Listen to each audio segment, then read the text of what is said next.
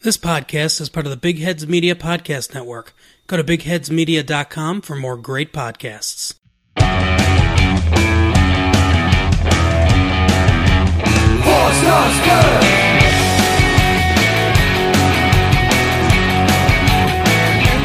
Four stars good.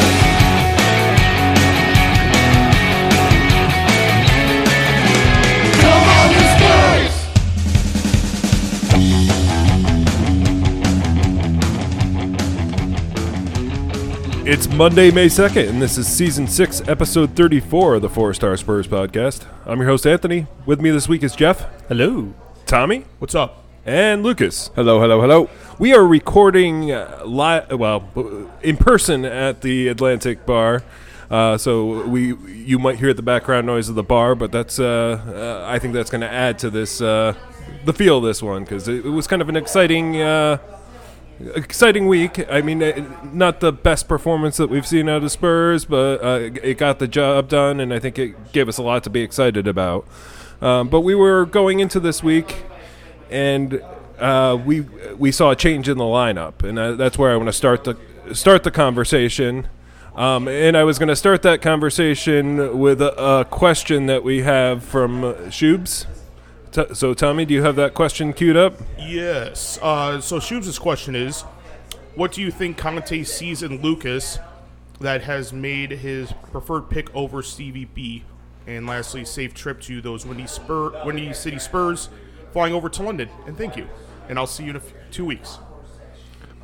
I can tackle it first. I mean, I think it really the it has to do with position. I mean, uh, um, uh, Bergwijn plays the same position as Son, doesn't he? I mean, that's it. It just means that he's not gonna Son's not gonna sit very much, and he's not gonna get that many opportunities. But Lucas can, can play on the right, um, which is a more uh, more ebb and flow to that position. But uh, Kulusevski was sat for this one, which I think had a lot of us head scratching, right, Tommy? Well, I'm not head scratching that. I'm not actually.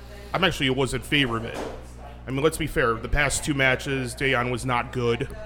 I felt, regardless of that, the way the team played, something needs to be changed. And there you go. Um, whether it be one or two, three players, etc. Um, I think the argument of Son being on the left wing and CBB playing left, that is a bad argument. And the reason is because back in the day when we had Pochettino as manager, Son played on the right wing. So, and as we can tell from yesterday, Son used his left foot for both of his goals. So I don't think that mattered. I think it's just kind of a balance because, like, let's be realistic. Lucas Moura, I mean, he he is more limited, but he has more outright pace than Dayon.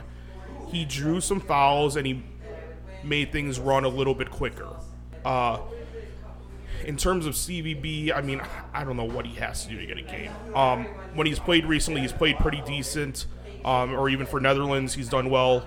So I don't know. I mean, the, the, I mean, Son. I mean, during February and March, he probably should have been benched, even though he's probably been our best player this season. But he's been hot and cold. So, I mean, it is what it is. I mean, we got the win. So, If he doesn't get a start for Burnley, he's probably not going to get a start for the rest of the season. Is probably what it comes down Bergwijn or? to. Uh, yeah, Bergwijn. Yeah, I mean, he could start against Norwich because it. Re- I mean, realistically, if we beat or if we lose or beat Arsenal, and depending on if our and beat Burnley, our s- and our place, whether it be Champions League or Europa League, is cemented. CVB could start be, against Norwich because a Norwich is going to be is already relegated. If we win or lose for against Norwich and there is no impact, might as well throw him out there just to showcase him for any potential suitors.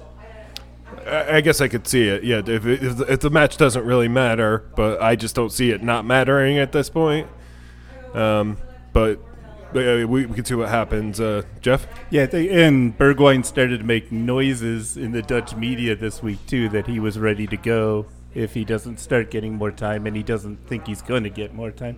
Yeah, I think if he was more of a right winger, he would get more time.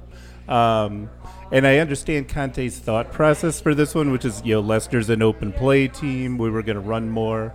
You know, Lucas is a runner. Um, you know, he, whether he does anything at the end of those runs is another discussion. But I understand why he did it. Um, yeah, I still wish he would play Bergwijn more. I mean, Harry Kane never ever comes off the pitch. You know, supposedly Bergwijn is his you know backup. He's never going to get time there at striker. So I wish he was preferred to Lucas, but that doesn't seem to be the way Conte does it. Yeah. Yeah, I, I think I was actually happy to see the change um, at the beginning when the lineup came out. I was really excited to see the change just because we needed to do something different. I mean, we've played the last two games without a single shot on target, which is just woeful, especially from a team like us that has the caliber to be throwing in four or five goals at a time on people. So it was really good to see the change. I think the thing I was most impressed, though, with Conte was it, it seemed like he was kind of sending a message to Kulusevski saying you're you're not just automatically penciled in for a starting position. You still have to perform, even though he's been brilliant since he's been here. It's just he's been a ghost in those last two games, and he I think what was it Brighton he had like maybe a dozen touches the whole game. So I, I mean he just kind of disappeared in those two games. So it was good to try something different with Lucas, who's able to drive the ball into space and just give us a different look than what we've been seeing. And I like the fact, though, that Conte came out right after halftime and made the swap to bring in Kulusevski, saying, okay, we made the sub, or we, we made the change at the beginning of the game. I- think the message was delivered and the message was received. And then at the same time, Lucas wasn't really giving us a whole lot. Um, he had a couple of nice runs, but that was it. So I, I liked the fact that Conte didn't wait too long and was able to go ahead and bring back Kulusevski on right away, right after half. And we saw that impact straight away. And he had two assists in the second half. And we looked like a far better team in that second half with Kulusevski out there. and within 15 minutes, nonetheless. Yeah, exactly. So, So- it was an instant impact. So I loved that Conte was able to try something new, give us a different look. Didn't really go the way we wanted to, so we tried something else new that was kind of going back to the drawing board and brought back Kulusevski and bang. Yeah. Well, let's talk about the good first, because this was a good result for us, and then we'll talk about the bad next, because th- this was kind of a mixed performance. Uh, so the good, we had some very uh, was gonna say- incredible goals. I was So gonna say one shot on target automatically means it was a better result than we've seen. so better than the all we had to, Nuno yeah, did. all we had to do was have one shot, and it was better than the previous two games. Right. So. Remember under Nuno when like the the amount of time we went without a shot on goal was longer than Gone with the Wind. Yeah, oh exactly. jeez. no, that was uh, that that was a woeful experience under Nuno, but but uh, we we had like a. We did get a goal in the first half, which was uh, something. It, it, it was on a set piece, which we don't score a lot on set pieces, and it was kind of a brilliant ball by by Son, and Kane was able to head that ball in the back of the net. He was in the right spot. The ball went to the right place. Um, yeah, they didn't defend it great, but um, but it, but it was a pretty uh, impressive set piece goal, wasn't it? Yeah, I, I think the it's just we always do we like anyone that follows Tottenham will, will and watches us week in and week out will always say they have to just be frustrated to no end with the way we do set pieces. We are one of the worst teams in the league by far when it comes to set pieces.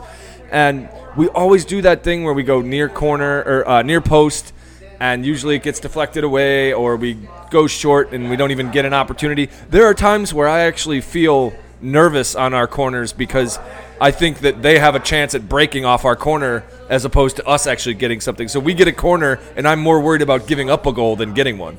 But um, it was good to see what happens when you just deliver in a good ball. You had mentioned the defense wasn't great. I think the defense was shocking. How you not? How do you not mark Harry Kane on a corner? That's literally the one thing you have to do. It's not Yeah. like we have a host of guys that are going to be itching to head that in.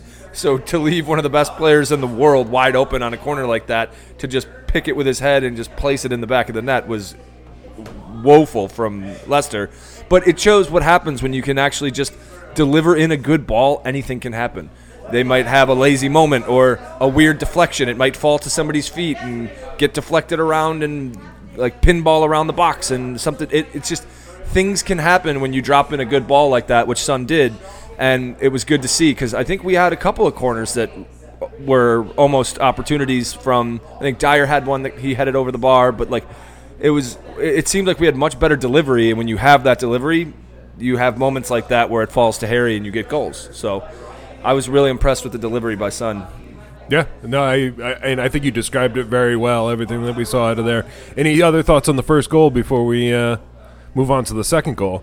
And this second goal was uh, just such an amazing goal to me. And like, I'm not the type of guy that that can remember the build up to a goal very well, but this one I I remember because Romero was a Romero stud. like he he.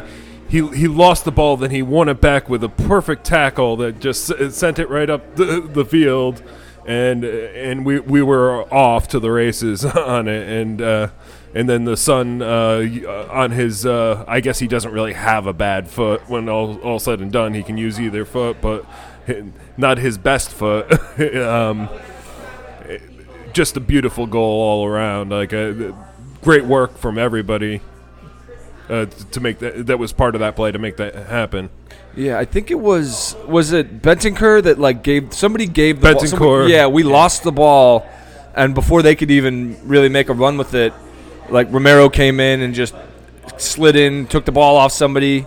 Next guy got it, slid in, took the ball off two people, just bashed it into Kulusevski, who just when he makes those runs, he just seems so strong and confident on the ball. He doesn't have blazing pace, but he knows exactly what he wants to do with it, and he's able to pick guys out and make that final ball, which is where I think we really see the difference between him and Lucas. Is Lucas loves driving it into space, but you don't see that end product. It seems like he's almost waiting for someone to stop him because he doesn't know where he wants to go with the ball. Whereas you can you can almost see the wheels spinning in Kulusevski's head when he's making those runs, where he's got like one or two options in his head that he's already weighing over to see which ball he should pick and where he should lay it off. It's just it's really nice to see, and it was.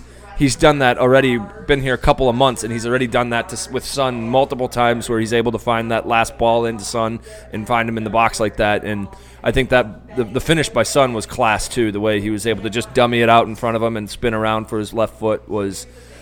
I mean, you just can't stop that. So it was great to see. It was a, just overall just a really well worked goal from about three or four different guys.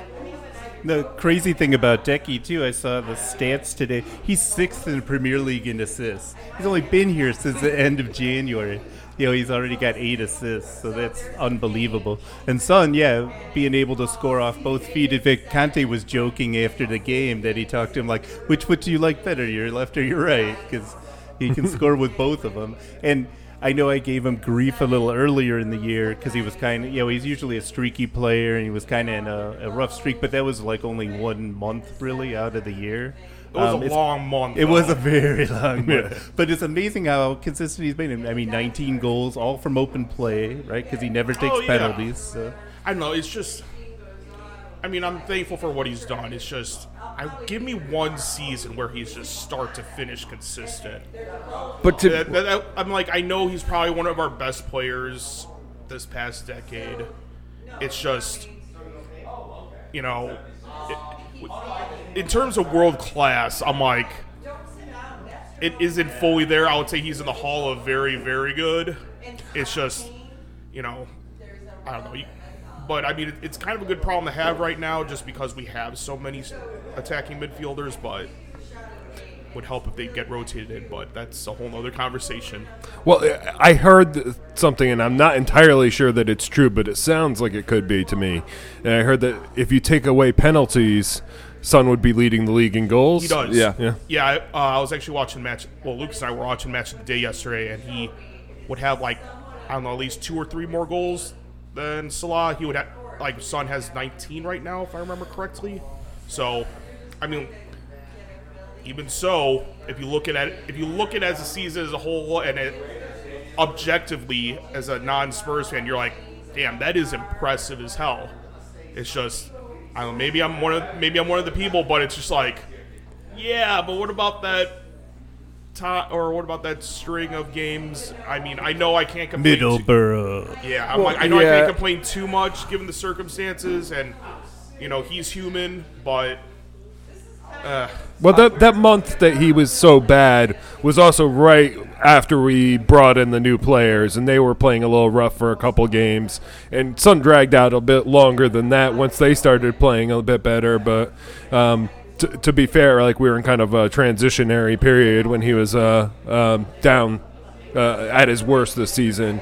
And he certainly has turned it on the rest of the season, and he made up for it. So Well, I also think it's I think it's a little unfair though too to be critical of Son on that because it's it's not as if other world class players don't have down streaks as well. Like what we're asking out of him doesn't really exist.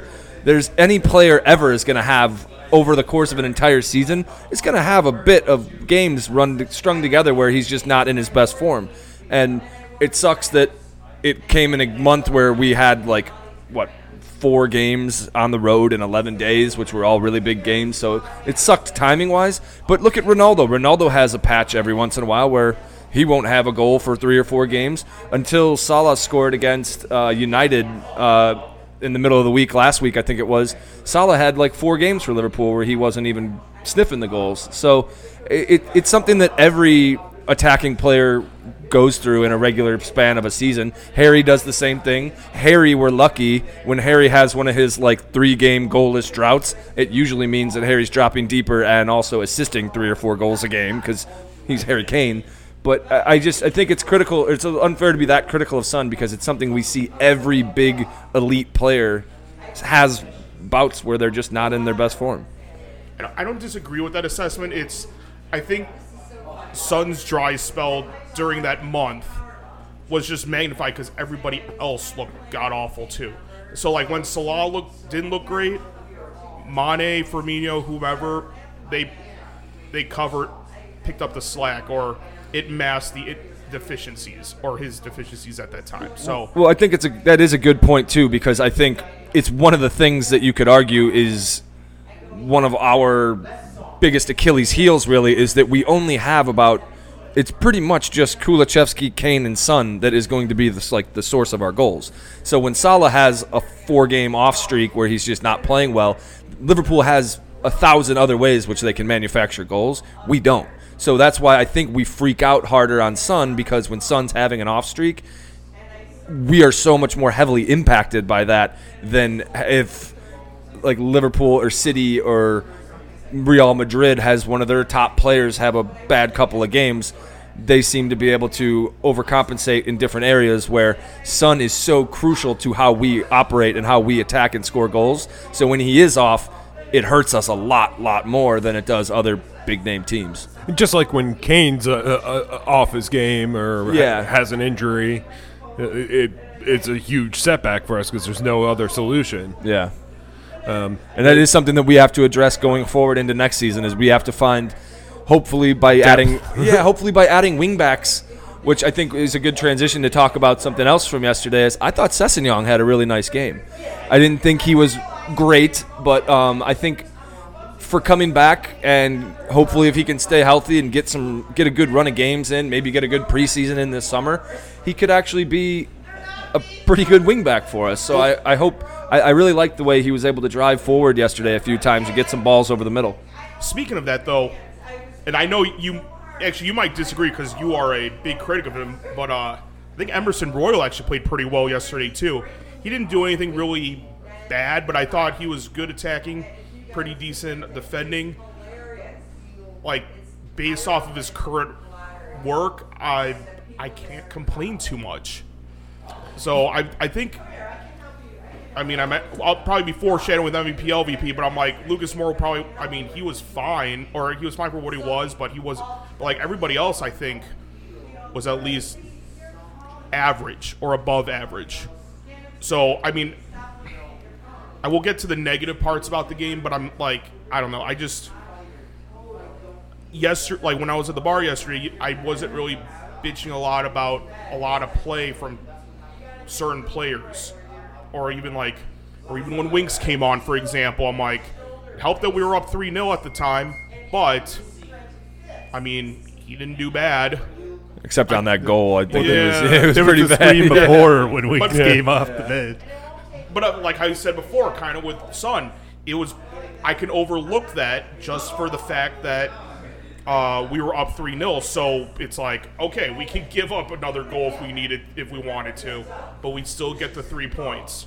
Yeah, I think it was calculated at that point. Like uh, Bentancur had a, a yellow card. He was playing like a maniac God. out there, and He was playing like he was itching for his second yellow. Every Yeah. 50 50 ball he went in for, he was going in hard. And I was thinking to myself, we're up by two goals. Calm the hell down. I was, because we can't roll in. I mean, we'll talk about Liverpool in the second half, but I don't think. I don't think any of us are very optimistic for that game, but if we were rolling into Anfield without Bentancur and Winks was starting, I think it'd be a lot worse. So that was what was on my mind was please don't get a red card and get suspended for this Liverpool game because we're not going to be able to even keep that game close without Bentancur. So, I mean, I thought there really wasn't anyone that I thought played poorly in that first half or even throughout the game, but I think that kind of like what Tommy said with Royal was it's when when everyone else seems to be clicking on higher cylinders, it's okay to have a little bit of a mediocre to blah performance where we got guys like Sessegnon and uh, Kane and Son, and we had guys going forward and kind of creating from other options. So Yeah, and I don't think the wingbacks were getting forward as much as Conte would want them to. But let's hear. I think No, Jeff I disagrees did, with. I just yeah, I did think there was a clear cut player not playing well who was LVP, and that was Lucas. Um, I mean, That, I mean, I, I don't want to spoil it for you, but th- that, that's who I put Yeah. for LVP as well. I mean, you know, he he had that stretch early on under Conte where he was contributing, but this was bad old Lucas again, where he just ran around headless until he found three players that he could get dispossessed by, um, and you know, turn the ball over. There was a stat he only had like 24 touches, which was the fewest of any starter. He his passing percentage was only like 73 percent. So this this was bad Lucas where he wasn't contributing anything. So. yeah, no, I. But I otherwise, agree with you. I agree with you. I thought everybody was was good. I, I think a case could be made that Ben Da- Davies had a, a, a handful of errors. he did have that one. Yeah, like in the one he almost gave up a goal. Uh, um, Oh, the if one it wasn't for? Romero saving his ass, yeah. But um, and there was a couple like that that like he, he he kind of like on the defensive end. I think he was okay with doing his normal work, contributing, moving forward, keeping the ball moving. Um, but I think a case could be made that he didn't have the best performance either, especially that first half. Um, but that might have just been the only time that we, we really had pressure.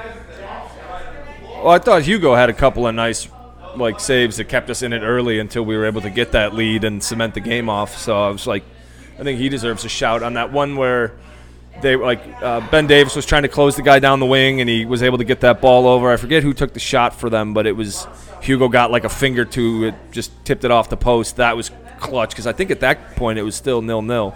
So that could have been a completely different game if Hugo didn't go down and make a hell of a save. That was then we're looking at being down 1 0, and then we've just got a whole different first half to worry about. So I think Hugo deserves a shout for that first half as well. And Romero was amazing through the Yeah, whole game. Jesus, I mean, yeah. that guy was everywhere. And this is like the second or third time in the last four games where he was that way. He was just Mr. You know, he bailed Davies out on that crappy play Davies made. Um, I, uh, yeah, I, the the the gulf in quality between him and Dier and Davies is amazing. you just see how head and shoulders better Romero is, and if all the rumors from the beat writers is true that they're looking to bring somebody in to replace Davies of about that same quality, and then they'll let Dier exist in the middle of that, that would be fantastic. I I think that's fine. I, I think Dier can exist in the middle of two really talented players. Yeah, Like, we saw it under to- Toby and Jan. I Yeah, mean, because he'll raise his level as well. But I mean, like they like Romero or whoever the new guy is, like from I think Braga is one of them. Like you can direct Dier, be like whatever, or Dier has the freedom to move forward a little bit and kind of be that sweeper that can go all the way back or move up to midfield a little bit to start off play. So, I mean, I'm kind of been a critic for Dier. I know he's picked things up lately, which definitely helps, but I don't know. I think- A- ask me next season, depending on signings. So, Well, I think Dier's been fantastic this season, but I think, yes, I, ideally, you would love to have three guys that are of the caliber of Romero.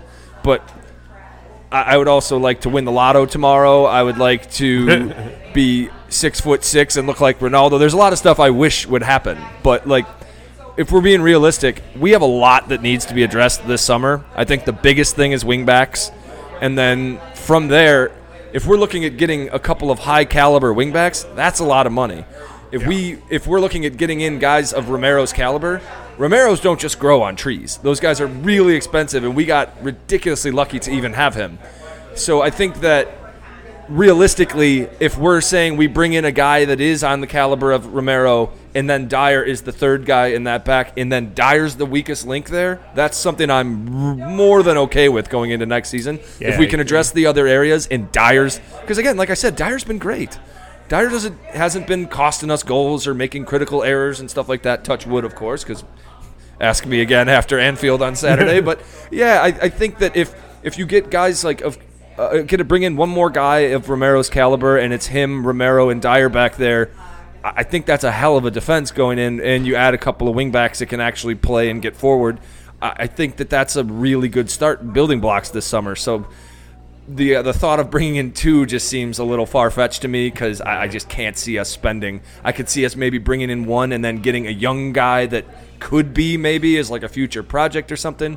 But I can't see us bringing in two ready-made caliber Romero caliber center backs to join him. Well, especially since we have to pay for Romero and Kulusevski Yeah, this summer, exactly. plus anybody else that we want to bring in. Well, and we and we need a midfield, another midfielder. We need a Yeah, there's we, just we, so we, much that we need to be a addressed. backup strikers. Exactly. I mean, and realistically, Lucas Moura and S- Steve Bergwijn, like they're prob- They're gone this they- summer, I mean, yeah. like w- at least one of them's gone, so we need to replace one of them. Whether it be, I mean, I don't think Jack Clarke's set. I mean, John John kind of told us, but like s- Jack Clarke hasn't done really set the world on fire at Sunderland, so he's probably on his way out too. So we gotta. I, all I'm asking for is, and Prodigy's re- track record has looked good thus far.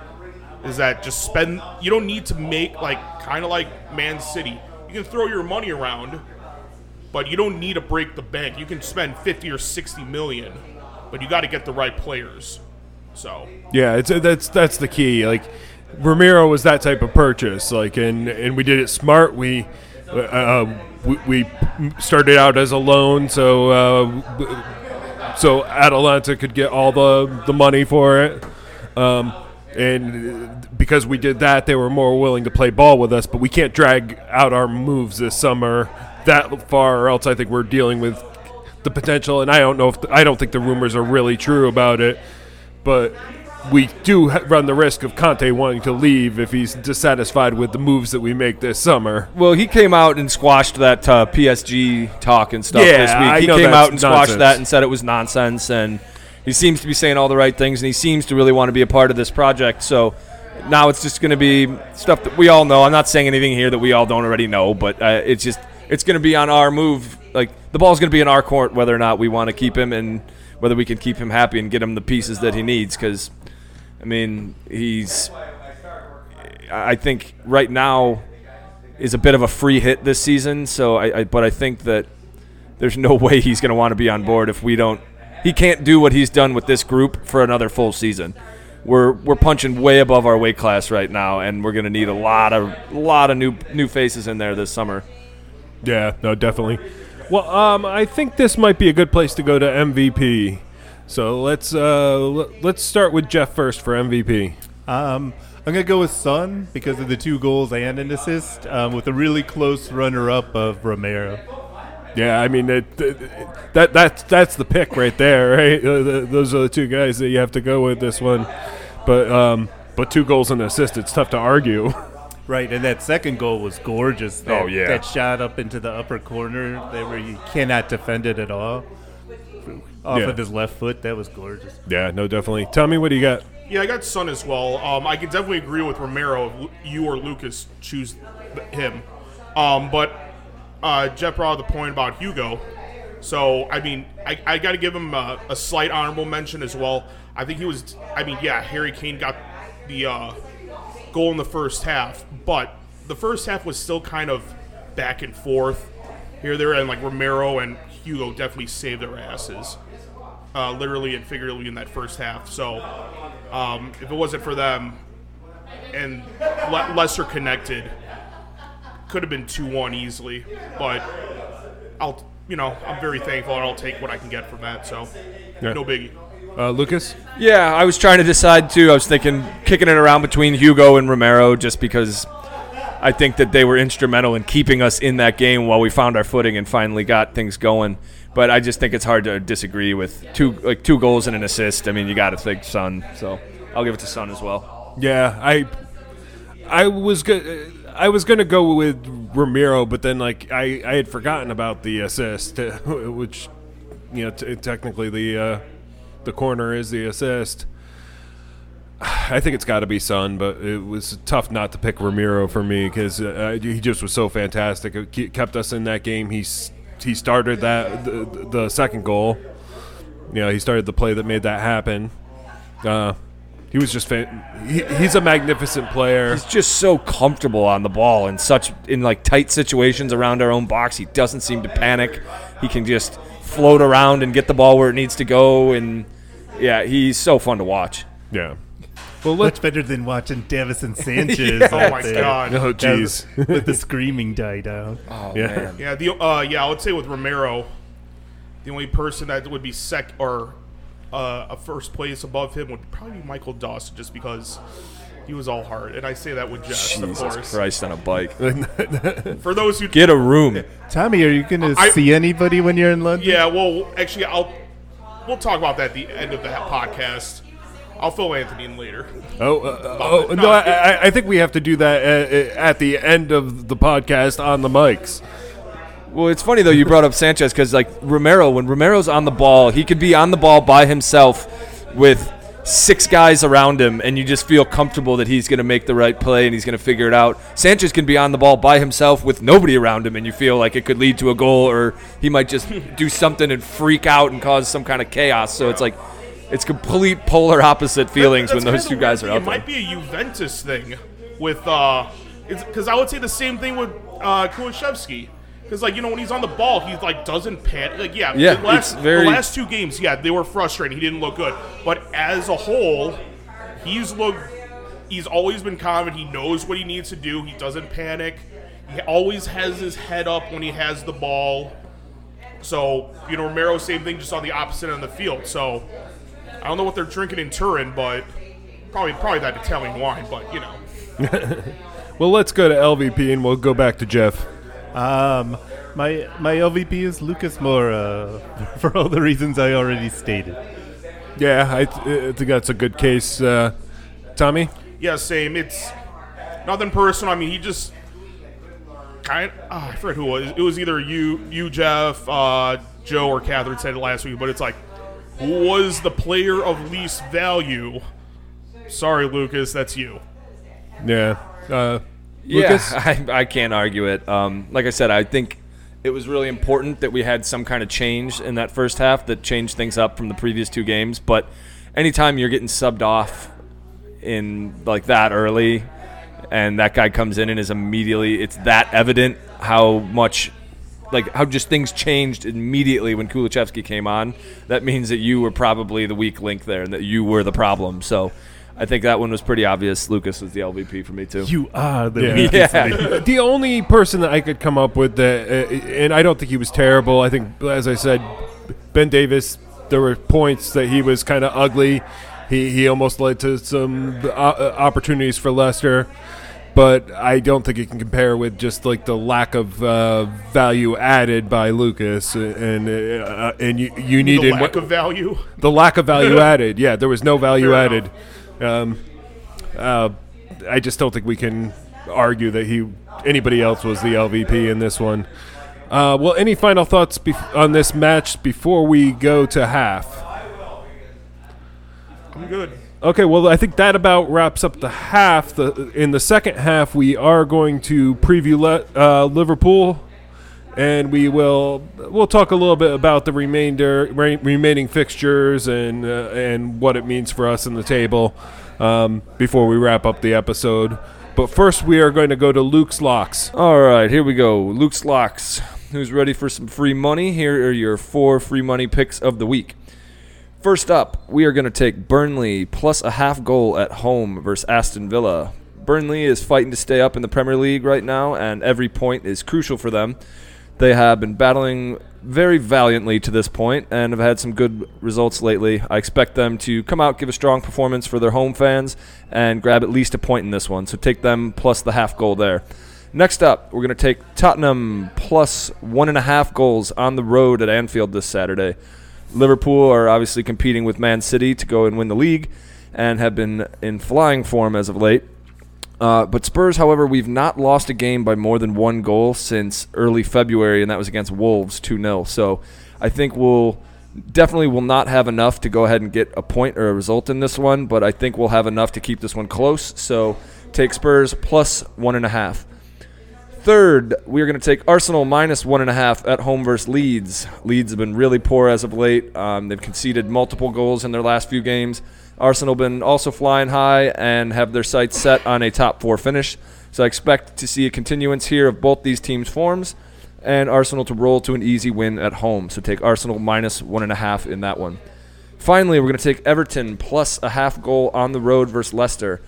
Uh, Leicester really haven't much to play for at this point, whereas Leicester or Everton, excuse me, are in a fight for survival. Uh, every point is massive for them as well, and they just took a massive three points this weekend uh, at home versus Chelsea. So I expect them to ride that momentum and get a point on the road at Leicester this weekend.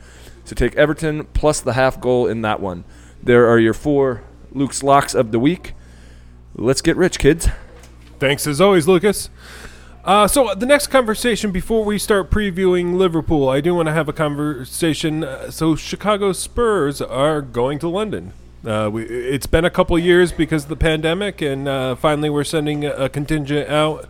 And uh, actually, only one of us here at the table is going, so I'm going to pass it off to you, to Tommy.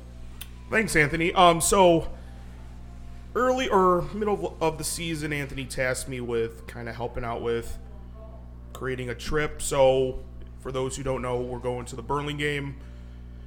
So, um, Lucas might be there. Mike will be there. He's been on. Um, Sam, who does our social meeting uh, and does come on once in a while when he's not working, um, he'll be there as well.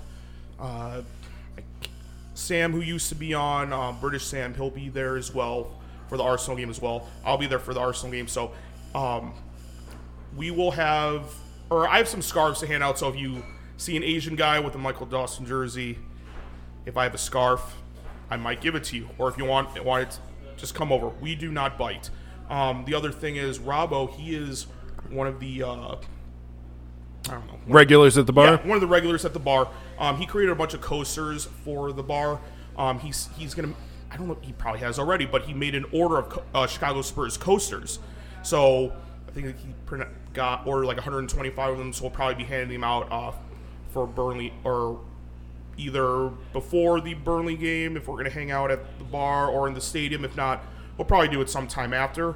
So as Andy said, there's a lot of us. I, I requested what 15 plus tickets, so we'll be there. We'll be loud. We'll be proud, and um, just kind of just personal request, I guess. Um, I'll be at the Arsenal game because I found tickets, but there'll be a few others that have that will be in London that Thursday.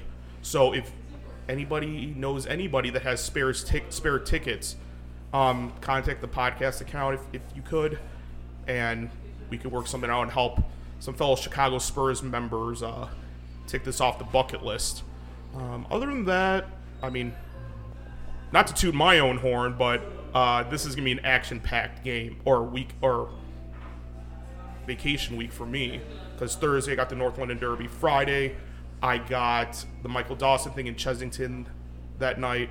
Sam's going with me, so that'll be fun. And then a bunch of us we're gonna do the Skywalk and Stadium tour on Saturday, and then the game on Sunday. So that's gonna be very action-packed. Hopefully I won't be spursed out, but at least I have Monday and Tuesday recover for that from that. And I don't know. Anybody else have anything to say? Well, if, if you're English listeners, definitely uh, uh, reach out and meet up. You you can contact Sam, Sam who's going on the trip. Uh, runs our uh, Twitter account, so uh, that's a good place to, to to message us if you, if you want to meet up with anybody from the the podcast that's going to be there.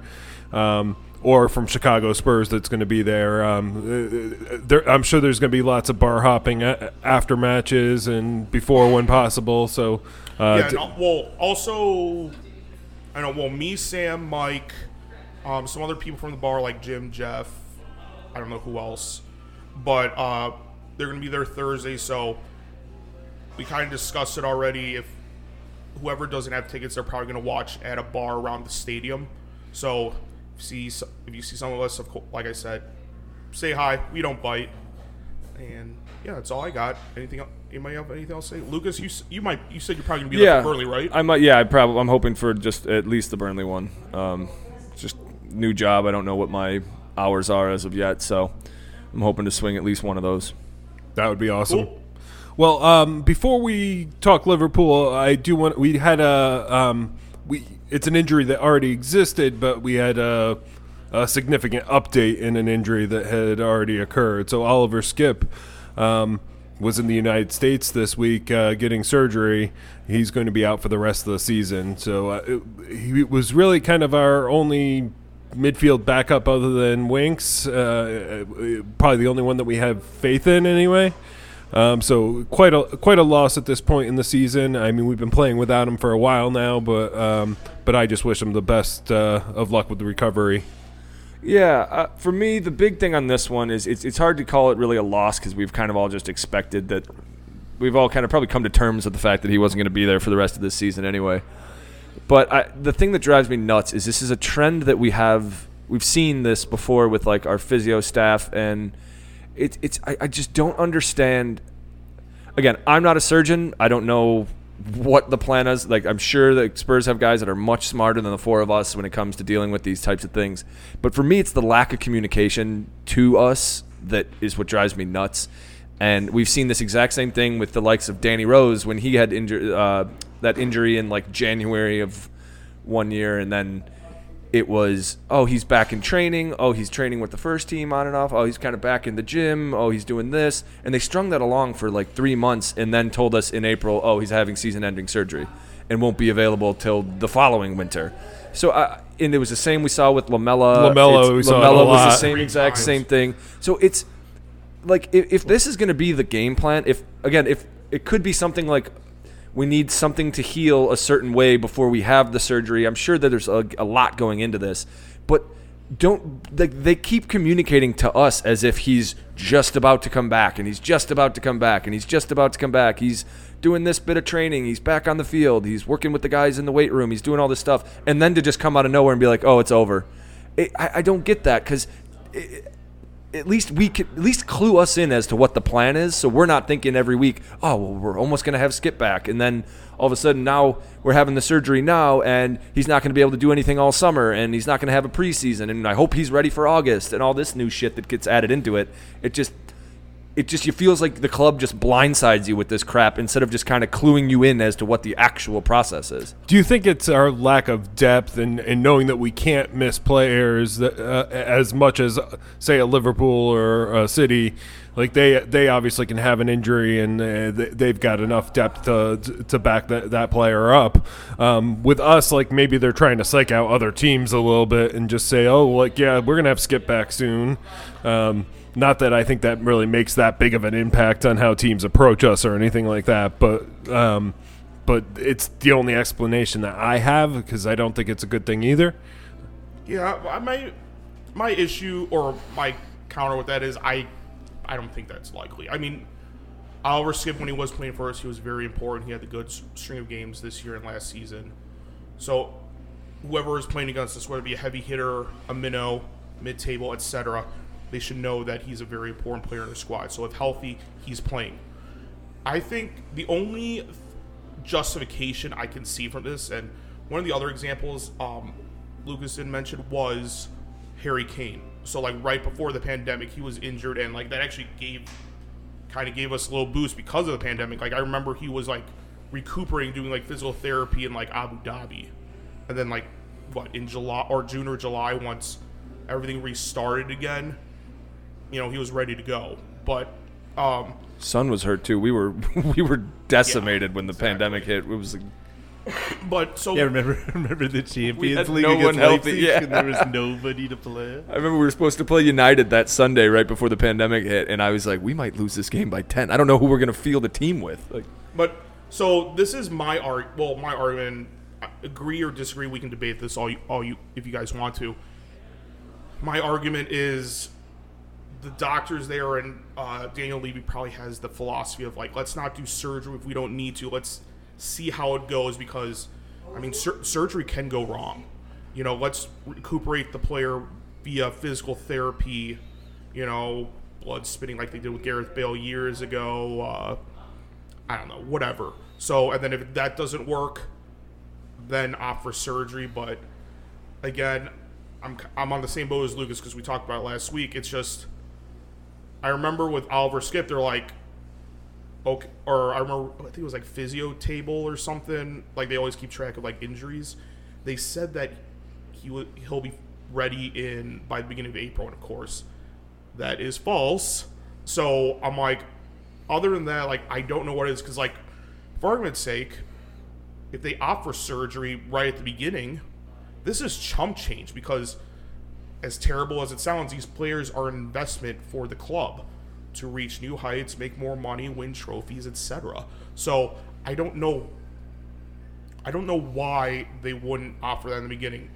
You know, or it's like, I mean, if you have a, if you have, I mean, Lucas probably tell us because he's a paramedic, but like, if you have swelling in the knee or whatever, it could take what, a week at the most for the swelling to come down. So doctors or whomever should be able to assess the issue right after that. I don't know.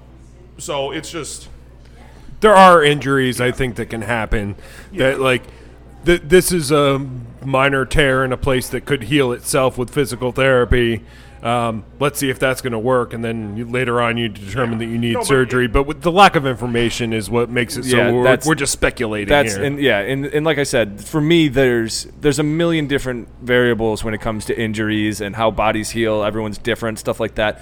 But we've just seen this trend with Spurs where my my big thing is tell me that there's a plan and I'll back it up. Even if the plan ends up being wrong it, or just not working, at least there was a plan of attack and we went after it and that was what it was. It was communicated to us like, look, this is what the plan is.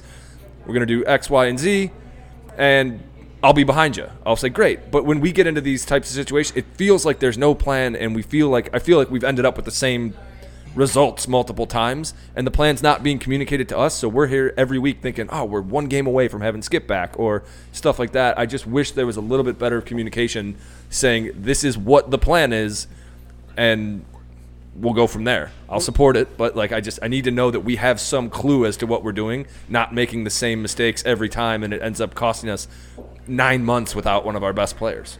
But here's the other kicker, though. Um, when it comes to that, it's Antonio Conte said last week. He's like, I don't know anything about this. Like, so don't ask me these questions. So I'm like, if he doesn't know about this, or even Mauricio Pochettino back in the day being all cryptic about everything and everything, I'm like, I wouldn't be surprised if he's not being communicated with this as well.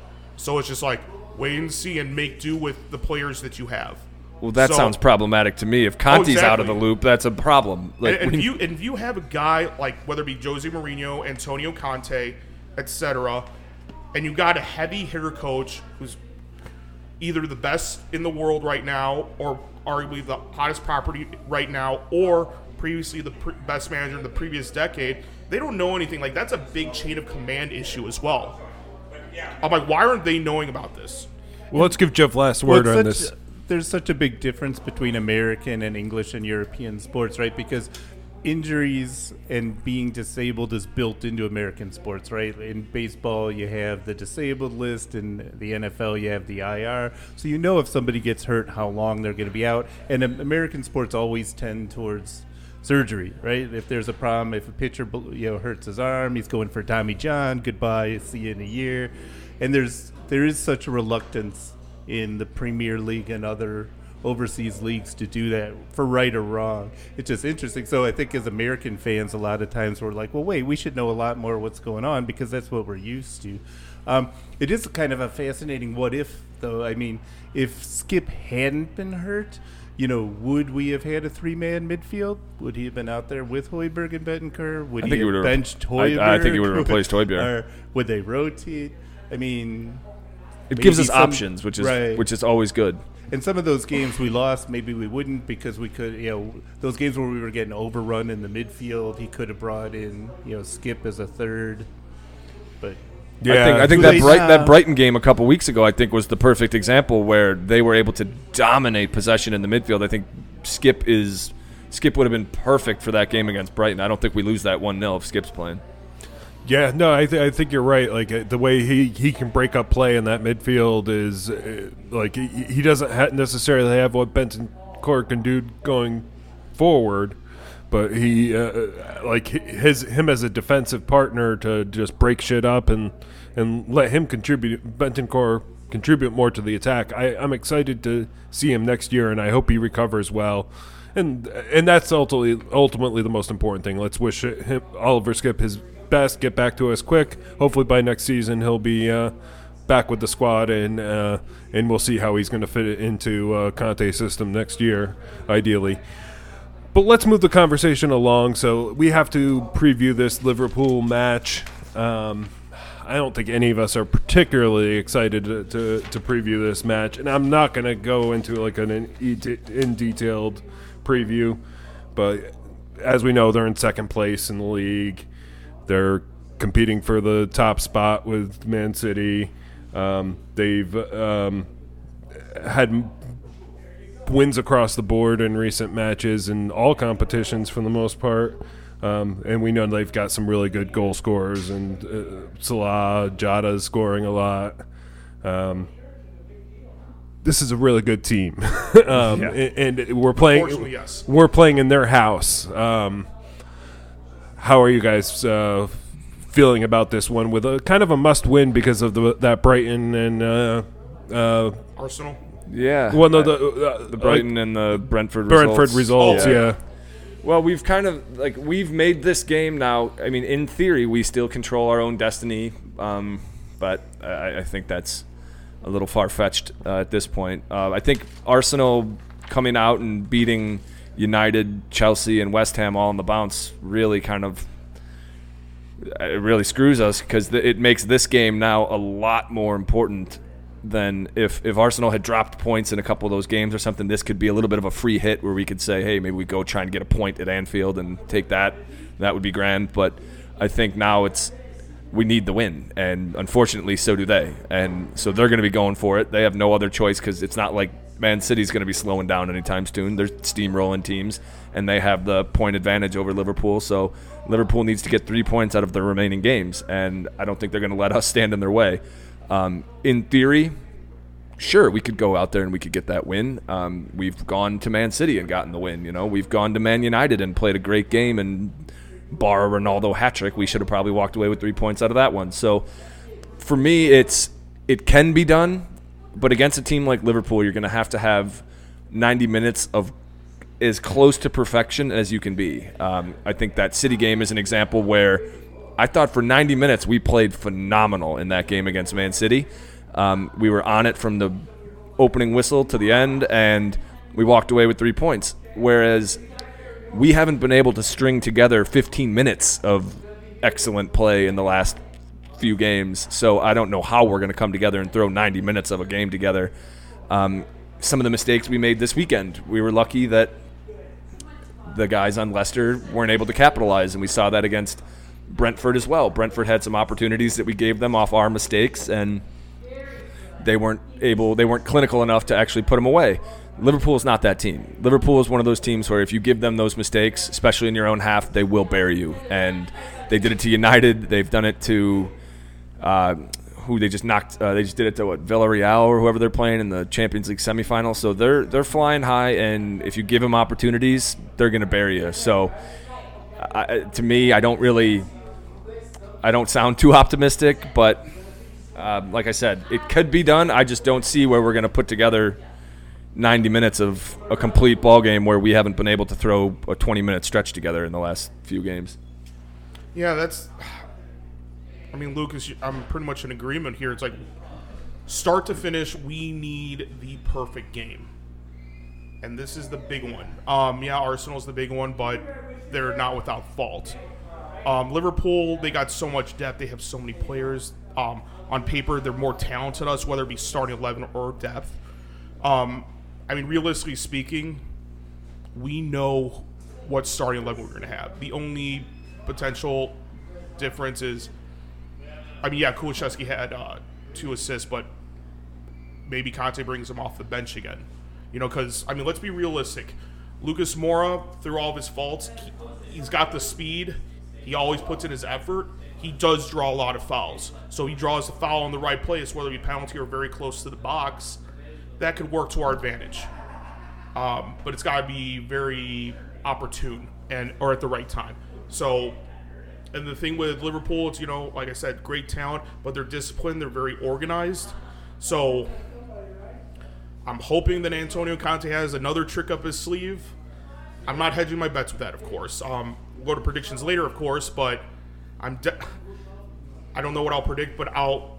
If we can go in getting a tie, we still, in theory, control our destiny because if we beat Arsenal, No, if we drop points, it's not on, it's not in our hands anymore. okay, then well we're fucked. We need to win. Sounds like we're fucked. Well- so I think like uh, with like wingbacks is the real problem. We're so outmatched and on the uh, the wings that I just I have difficulty seeing how uh, what the solution is. Now Conte could be the could have the magic solution that we're not all expecting. Like hell, he did it against City at their home. Uh, granted, we're their bogey team, which I think is uh, kind of gave us the advantage. We're already in their heads. We're not in Liverpool's heads, and we never win there. And uh, uh, That's yeah. like that's how, how, one. how do we how do we overcome that that wing back deficiency? There's got to be a hell of a plan in place to accomplish it. What do you think, Jeff? So I was just gonna say, so Liverpool, right, at home this season in 17 games, 14 wins, three draws, no losses, only conceded seven goals. But on the other hand, we've already had a huge impact on the title race, right? We took six points off of City, did the double on them, and we already have a draw with Liverpool at home. Um, I just have this weird feeling that we have a spoiler role to play in this. Um, and yeah, I'm sure Conte will have the team up for Liverpool. Liverpool plays, they come out and play, and we play better when it's an open field, run up and down track meet game. So I'm more optimistic than you two doom and gloomers. I'm not saying you talk me off the ledge, Jeff, but that does help. But you did bring up a good point, though. They play similar to us. So my big, I think the biggest thing is if Dayon starts, is Antonio Conte has to be smart enough to send out a sub in the 60, 65th minute if things are not looking good. So bring on Lucas Moura. Let them let him run past everybody. Bring on Bergwijn. You know, um, because I, I harp on this all the time, but it's it's like like whether like against Brentford and uh, Brighton, it's like he waited. It's like Pochettino where he waited way too long to bring on subs. I'm like, what are you doing? I'm like, clearly what you're doing now is not working. I know you have no depth, but throw somebody on. Let's see what they can do. So that's my only other ask. I'm just, I, we can, my own. I mean, we have a shot and a prayer, an act of God, but we got to be disciplined. We got to stay in our position where we're at. Like we can't deviate from that. We got we got to play smart. And The the wing backs have to be on. They Yeah. they can't get caught out too far forward. no stupid stuff. Um, they they have to be able to get back and help protect because even the back three, with as good as Romero is, is going to have a tough time handling their attack, and and they're going to have their pretty much their full strength uh, attack. I think Firmino might be um, hurt. Like there, there's a chance that he's um, not available for this one, but otherwise, like their attack is in place, and uh, and that that can be pretty lethal. And they've rotated this week a little bit between their with uh, their, and we do have the advantage of their they have uh, Champions League to worry about. Right, Um, they're still in everything. As so- opposed Yeah, us. they have FA Cup as well. I think they're or, or, or no, yeah, they're in the FA Cup final too. I think right. So, um, yeah, look, they they got a lot on their plate. Um, but I think the thing that is the reason I'm probably the most as pessimistic as I am is just the fact that it's Anfield. Um, we seem to have these mental blocks that we can't get over, and I think one of them is going to Stamford Bridge. I think one of them is definitely going to play at Anfield, and this group hasn't shown me that they've. Like I, I didn't really when we went to play Man City, we had just lost. I think to Burnley. We just lost to Burnley. We had like a string of bad results together. Yet every one of us thought, yeah, we can go to Man City and get a win. Like we've done it before. We there's there was nothing. It was it. You felt different about it because we've we've proven that we can go give Man City a game wherever we play them. Whereas with Liverpool, it seems every time we go to Anfield, it's just the deck is or the deck is stacked against us, and we end up getting some heartbreaking loss, or like we come out, we lay an egg. So it's it's this group hasn't shown me that they've they can overcome this particular hurdle, which is Anfield. So. I, again, like I said, I think Jeff's points are valid. Uh, we've seen that this team is. I think we're one of the scariest teams in the league when it comes to counterattacking. I don't think. I think having Dejan, Son, and Kane might be the three most lethal guys on a counterattack, and the stats show that with our goals alone that we've scored in this second half. I think we still lead the league in goals scored since we've signed or since the end of the January window. Last, last 16 games. Yeah. led the league.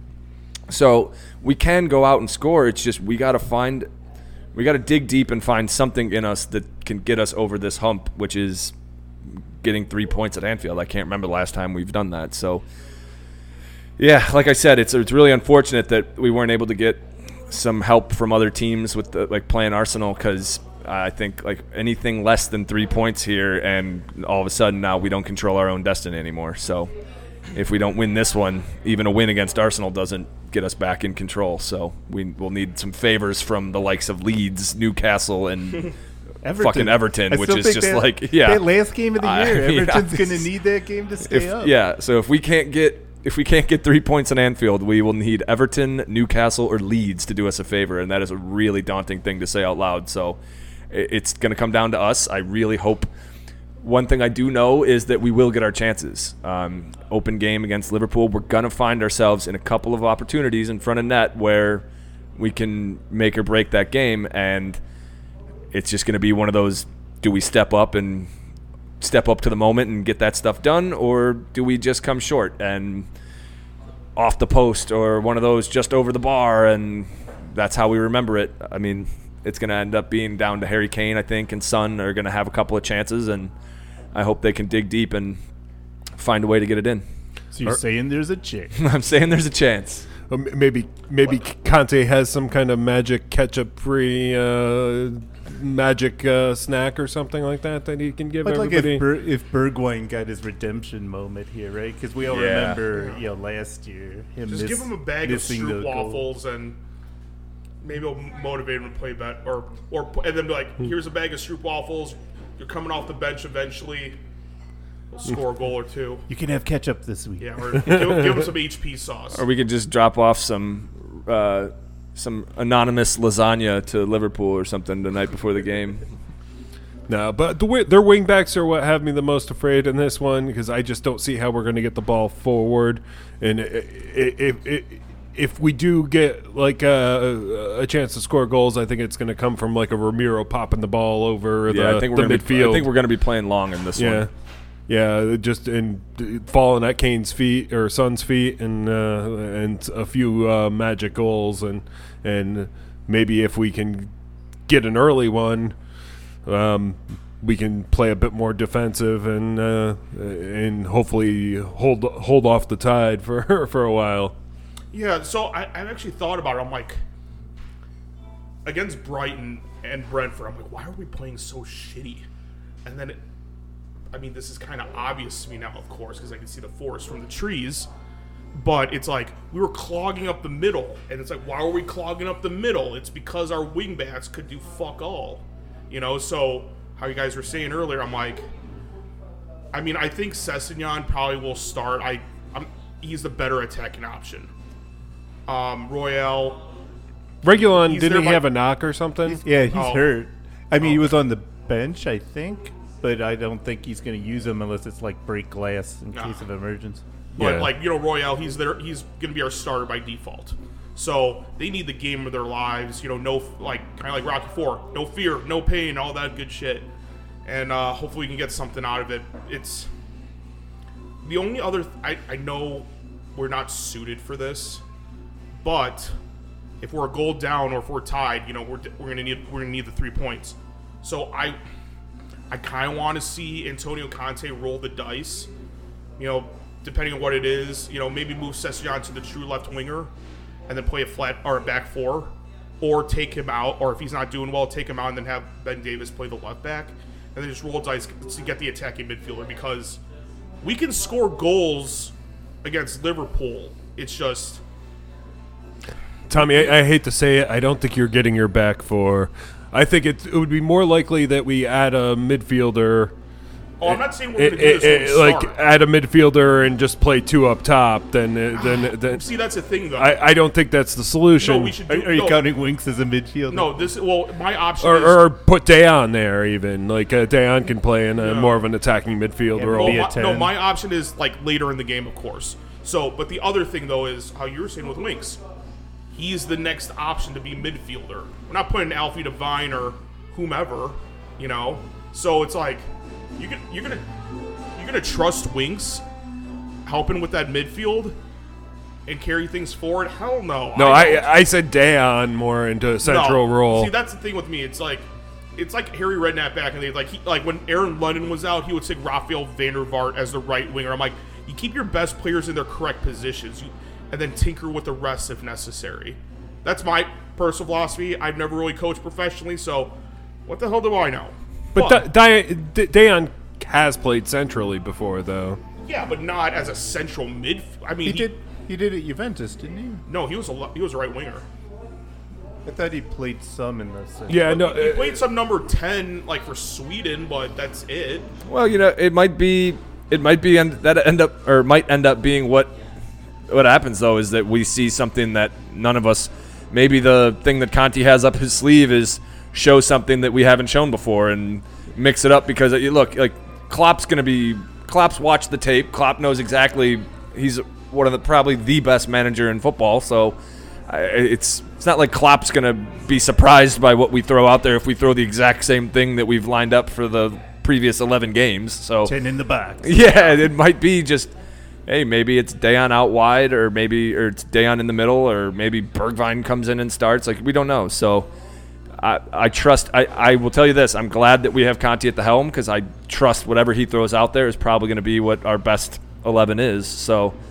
um, best eleven for this match. Yeah, exactly. So all we can do is kind of hope and pray at this point that What was the game earlier this year? Was it one of the Chelsea ones? He threw out a lineup, and like it took like 20 minutes for everybody to figure out who was like what formation was it? Yeah, I and think it was who Chelsea. really where? wasn't it? Wasn't it Chelsea's? Yeah. yeah.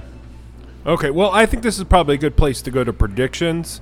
Um, let's keep the same order, and we'll start with Jeff again for predictions. Um, I'm gonna stick to my guns. I'm gonna say it's a 2-2 draw with goals from Kane and Son. And and two two draw isn't enough, though, is it? I. I'm on record to say I think Arsenal will lose to Newcastle, and I fully expect Everton to beat them in the final game because Everton will need it to stay up. Okay. okay. I mean, well, I'd still rather have Burnley stay up though, but that's a different. Tom- story. uh, Tommy. Jeff, I would Oh, like. did he give us? Do you give, us- give us goal scorers? yeah, Kane and Son. Okay, Yeah. that's it. I like your optimism. Well, somewhat optimism. I, like I said earlier, I would gladly take a tie right now, um, because that gives us a little bit of a prayer. Uh, loss. I mean, pretty much out of it. Um, and lightning hasn't struck twice for us in forever. So I'm gonna go with the loss, and I'll say we will lose one to three. And Son's got the hot streak, so I'll just say he scores. Okay, uh, Lucas. Uh, yeah, I don't have good thoughts about this one. I'm going to say 3 2 to Liverpool. Kane scores a brace. Three two to Liverpool. Okay. Uh, I I told myself I wasn't going to do this, but but I'm going to give in to hope, and I'm gonna uh, I'm going to predict a win. Well, that's the hope. It's the hope that kills you. Be, be on the good side. Yeah. I'm I'm going to predict a two one win. Um, Yeah, knowing, Bo- us, both- we'll, knowing both- us, we'll probably beat Liverpool, beat Arsenal, beat uh, whoever. lose yeah, Norwich. and then we'll lose to Norwich on the last day of the season or something. the, one goal is going to come uh, from uh, Son on a breakaway. The other goal is going to come from uh, Lucas, who gets subbed on late, getting uh, knocked down in the box, creating a penalty for Kane Very to uh, I like score it. the penalty. I thought you could say falls into the net with the Yeah. ball. yeah, that, that that's my uh, prediction there. So Kane, Kane and Son, but uh, with the Lucas uh, uh, drawing a penalty in the box. He's been known to draw fouls, so stranger things have happened. Yeah. Yeah, I, I, it's and I don't even believe my prediction, but I'm gonna go with it. I hope for the win here because we need it. And how much of a pickup would that be for us if, if we were to win this game? Um, well, just want to have a quick couple minute conversation, Lucas. You've already already started talking about it a little bit, like our remaining fixtures uh, th- this year. Like we've got Liverpool, we've got um, um, Arsenal, Arsenal, Burnley, and then Burnley, Norwich. and, and then Norwich. Now, this is the big one that we can't afford to lose because of what we've done before, and now, you know, like. Uh,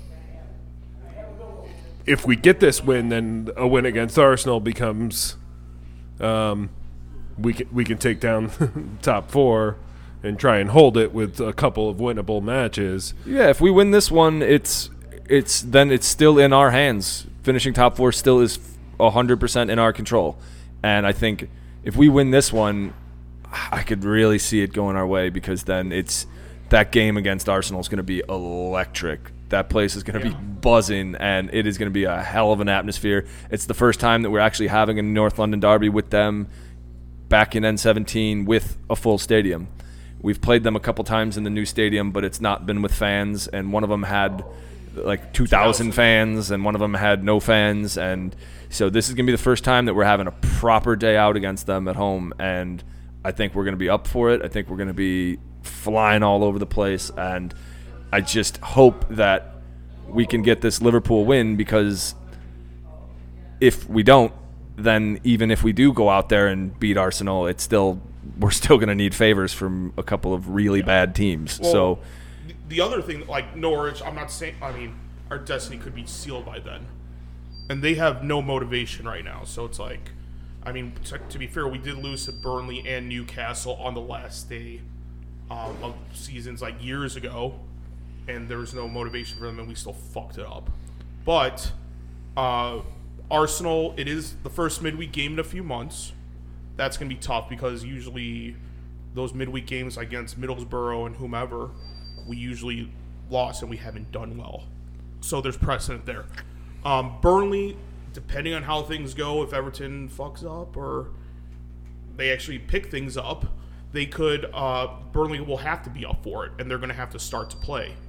So, in on paper, we should be able to handle Burnley, but they are rough and tumble, and you know, so that game could be tough as well. So, yeah, you, look, like- you can only go one at a time, really. And when you think about it, each game's going to have different circumstances. I think the big thing for me to just that I keep trying to remind myself is it it's really going to suck, and it's going to be a real kick in the nuts if we're not able to get top four and Arsenal finishes fourth. That that's just going to be really tough to swallow. But that being said, I do try to just keep reminding myself of where we were in October when we got Conte, and this was a being top four was a pipe dream when we had Nuno on his final days there. So this entire year is kind of a free hit when you look at it, saying this entire year was since Conte's come in, it's been about Conte evaluating these guys, seeing what needs to be what need, what guys need to stay, what guys need to go, what needs to be addressed in the summer signings. So I, I think that yeah, it is going to suck if we're not able to finish top four, but we'll still be in Europe and we'll have we'll have covered miles of ground from the time that Conte's got here and we're moving in the right direction and if we are able to spend and get the right guys in this summer, we can have a hell of a year next year. So that is the one part that I'm with these remaining games. There's so much up in the air, but that's what I just keep trying to remind myself of is that we've we've gotten a lot better and we've gotten a lot further than I could ever dreamed we would have gotten if you had told me on Halloween that we would be in the mix for top four in the last couple weeks of the season. I would have thought you were insane. Yeah. And it's been such a crazy season, not just us, but everybody in the Premier League. You know, people are falling down left and right against teams you don't expect. Oh, I mean, we just had Chelsea lose to Everton last week. Yeah. So I still think there's big surprises to come. I think Newcastle's been on fire lately. I think they're gonna give Ars. I think they're gonna beat Arsenal flat out. But Um, and so it- even for us, there's still a worry because there's been. Pl- I remember plenty of podcasts where we were like, "Oh God, you know, we're playing Brighton next," and Yeah, you we, uh, we, "Oh, we were got- all. we I think every one of us predicted. Every one of us back-to-back." predicted beating Brighton by multiple goals. I think Right. everyone had three nils, four nils, five nils, and then it was we lose one nil. So I think the truth is the Premier League is a lot deeper than anybody wants to admit, and better overall. And you know, anybody, you know, the NFL likes to say anybody can win any given Sunday, but I think it's way more true of the Premier League. I mean, Yeah. the Premier League is, you know, it's it's the best league, and if you're not up for it, you're going to lose. Yeah, no, and the- I don't know. My biggest thing though, and I've talked. Well, I haven't said it on the podcast, but like I've told other people at the bar or conversations with Lucas. But I'm like, yeah, Brentford and Brighton really just fucked it up because like we were in control of our own destiny, and everybody might say it's like, oh, it's fucking Arsenal showing up again or playing when it matters. I'm like, you know what? That may be true, but we shouldn't have to rely on other teams picking up our slack. So, I mean, unfortunately, this is the growing pains, and these are the things that we're going to have to deal with. Um, now, of course, we all want Champions League because this can help accelerate things. This can get uh, Paratici and Conte the players that they really want instead of their second or third options. But, I mean, things could be worse. I mean, it, I, I don't know if we, if we if we had Nuno right now, I wouldn't. I can ease. I can. We say- wouldn't be talking about yeah, four. we would definitely be. I, would- I can say we would be at least ninth, maybe definitely below mid, or mid table. I wouldn't be surprised just because of the morale and just the way we play. It's just not good. well, so and and we're s- the the positive thing, even if we don't get Champions League, we're solidly fifth right now. I mean, I, one more win, and and uh, we cannot be caught for for fifth place. So we, we know we at least have Europe. Uh, we, we don't have to worry about the stupid conference league. Like we, we know we're in a good position. It's just we don't want to finish behind Arsenal, and but- Yeah, we- like to I have said, Champions League is such a big difference. it's it's going to be it's if it is what ends up being the case that we finish fifth and they finish fourth, it's going to suck and it's going to be it's going to be a real kick in the nuts. as But what, the first time in what five six seasons they yeah, finished above us yeah, too. and it won't be and it won't be like last year where we finished eighth or like seventh and they finished eighth or something. It'll be them finishing in the Champions League. So it's going to be a tough pill to swallow, but we just got to remember that we are on the right track. We are moving in the right direction, and I like our I, I like our prospects for the future. So I, if we finish fifth, if we finish fourth, what I can say is it will be where we deserved to finish because it was in our control and we got there and we either screwed it up or we finished and followed through and sealed the deal. So it's going to be up to us, and that's at the end of the day even though I think Liverpool is grim, at the end of the day, as of right this moment, we are in control of whether or not we finish top four. And there's no place you want to be at the end of the season, whether or there's no other place at the end of the year that you want to be in than controlling your own destiny. And like, you know, to your point that you know, back in November, none of us thought we would be here, right? All the it was United. Oh God, United so talented. Yeah. they're amazing. Like they they're got Ronaldo. Oh, yeah. Oh, Yeah. for sure, they're gonna get top four. You know, and now they're they're out on the beach already. So it just goes to show. I mean, one, how great Conte has been as a coach, and please, dear God, don't leave next year. or, and, or Daniel Levy yeah, do whatever he do any everything he wants. If, if he wants you to join the mob and kill some people, do it. He wants You know? blowjobs at halftime. Uh, I You mean, can- I wouldn't you go give blowjobs. I would. I'll volunteer myself for that if it gets us players this summer. I don't care. Well, that just escalated things. but I think this is probably a good place to end the conversation. Uh, but great episode, guys. It was great to be talking here in person at the bar. Uh, but that about wraps it up. So thanks to Tommy for editing and sound tonight, Charlie for the music, Sam for social media, Lucas for Luke's Locks, Kimberly for the logo, and as always, the Atlantic Barn Grill. It was great to be recording here in person again. We're going to be doing a lot more of these next season. Um, our date might jump around a little bit, but we'll we're going to record at the bar here when possible. Um, hit the subscribe button and write us a review in iTunes if you like our podcast, or give us a review wherever you get podcasts. Check us out uh, on Twitter and Facebook at Four Star Spurs and our website at fourstarsspurs.com. Come on, you Spurs!